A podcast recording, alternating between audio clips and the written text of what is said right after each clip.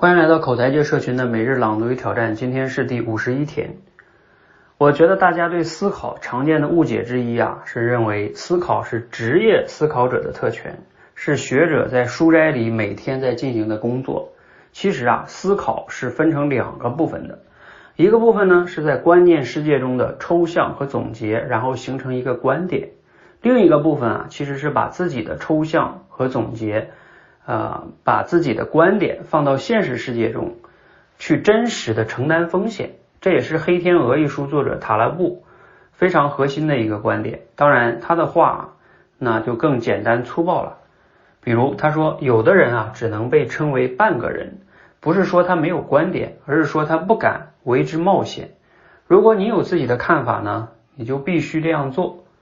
他非常推崇去承担风险。如果你勇于承担风险，有尊严的面对自己的命运，那么你做什么都不会贬低自己所做的事情。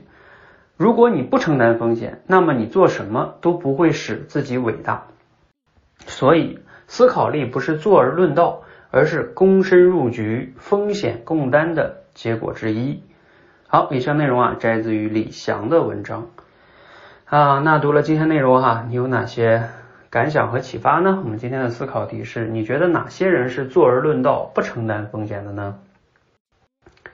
啊，我相信哈，对于这个思考题，很多人都能想到答案哈。比如说像我们熟悉的这个网络上的一些键盘侠就是这样，是不是？哎，在这个屏幕后边啊，叭叭叭一敲啊，你应该怎么怎么样，甚至就骂什么什么的行为，是吧？你说起来很简单，别人也不知道你是谁，反正你说完就算了。但是呢，你并不为你的言行去承担风险，这就叫啊坐而论道哈。那包括呢，像还有什么样的呢？比如说啊，我们去唱衰一些呃国家也好，一些公司也好，这个也是不承担风险的。如果你去，你真的觉得这个公司好或者不好，这国家好和不好，你应该在这个地方去投资啊，去为你的看好或者看不好去买它或者不买它啊，这个才是。为你的选择去买单哈，那包括呢，像还有什么呢？像一些呃学者呀，包括什么，就是不创业的人啊，比如说创业的人，往往他就为自己的选择承担风险啊。你觉得这个是对的，好，那你创业，你把这个产品做出来，你看有没有人买啊？哎，这个其实就是一个很重要的要承担风险的哈。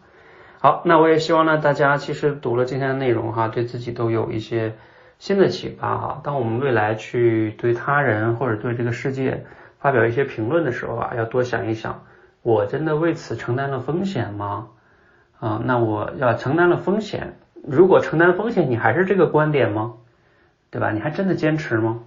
这个才是考验于你说真的，你有想清楚吗？你说的内容真的是你相信的吗？啊，这个才是非常关键的哈。啊，比如我再举个例子，像我自己吧，那我们去去给大家提供训练口才的这种方法哈，我们一直坚持刻意练习的这个理念啊，让大家去练口才。那我们这三四年就一直在用这种方式，虽然感觉很笨，但是我觉得这种方式是对的呀，所以我就一直在坚持啊啊，那就是这样为我的这个观点和思考去买单啊，如果不行的话，那也我为此承担责任啊，这个就是。嗯，希望大家去真正的去思考的哈，你过去你为你自己的哪些思考而承担风险了呢？